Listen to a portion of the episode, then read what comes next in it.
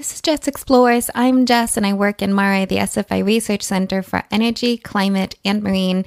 Join me today on a new episode of Jess Explores.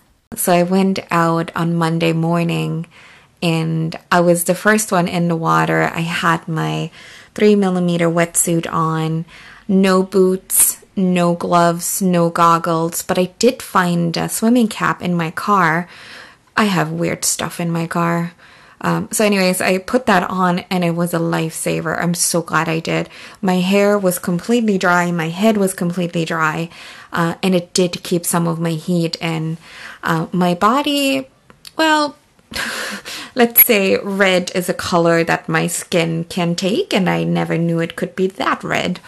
Uh, but it was very nice and invigorating. I actually stayed in for a good 35 minutes or so uh, and just swam small laps back and forth between areas of that I felt safe and comfortable in and then I knew that if I was getting tired I could always return to the beach because it was 6:30 and that is a time when people generally are still very tired. Um, I wasn't the first one, I wasn't the only one at the beach, I should say. There was lots of other people, which is always exciting to see other people. And there were a lot of people that, like me, were finally able to get to the beach and they made the best of it. They just went for it and said, you know what, today we're going to head for the beach. So we all collectively went to the beach and uh, lived life, to be honest. I don't, I don't think there's another way of putting it. The beach was just calm and nice and beautiful, and the water was just amazing and clear. And I went in and I could feel the cold instantly on my toes and on my hands, but I just kept going until I said, you know what? I guess it's it's time to come back. It's time to heat up again. And then of course, coming into uh, taking off the suit, my fingers were locking up, my toes were starting completely different.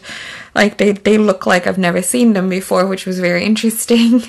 I would strongly encourage you to give it a go on a calm day if you've never swam before in the open water. I encourage you to put on all the wet gear that you possibly could have.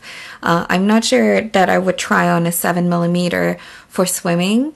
Uh, and the only reason I say that is because putting on a thicker layer, of course, would mean more protection but having to take it off also means a little bit more um, motor skills are required. And I'm not sure that after a swim in the ocean, I actually have those motor skills. Um, at least not instantly. It takes a few minutes to heat up your hands and, and your and your toes and everything. Um, I did go for another swim on Wednesday, and it was very foggy driving to the beach. But once I was at the beach, I could actually see the sun getting a little bit more power and lifting the fog of the water.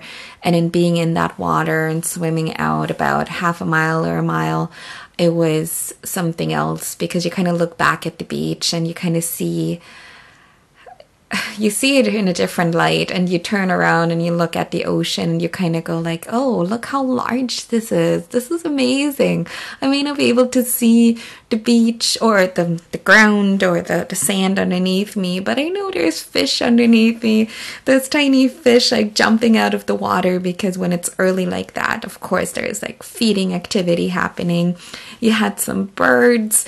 They were looking at at us as if we were the crazy ones, which you know naturally, yes, we were. Um, it was just something else, and I would recommend for you maybe just give it a go once and then let it be for a week and then come back a week after.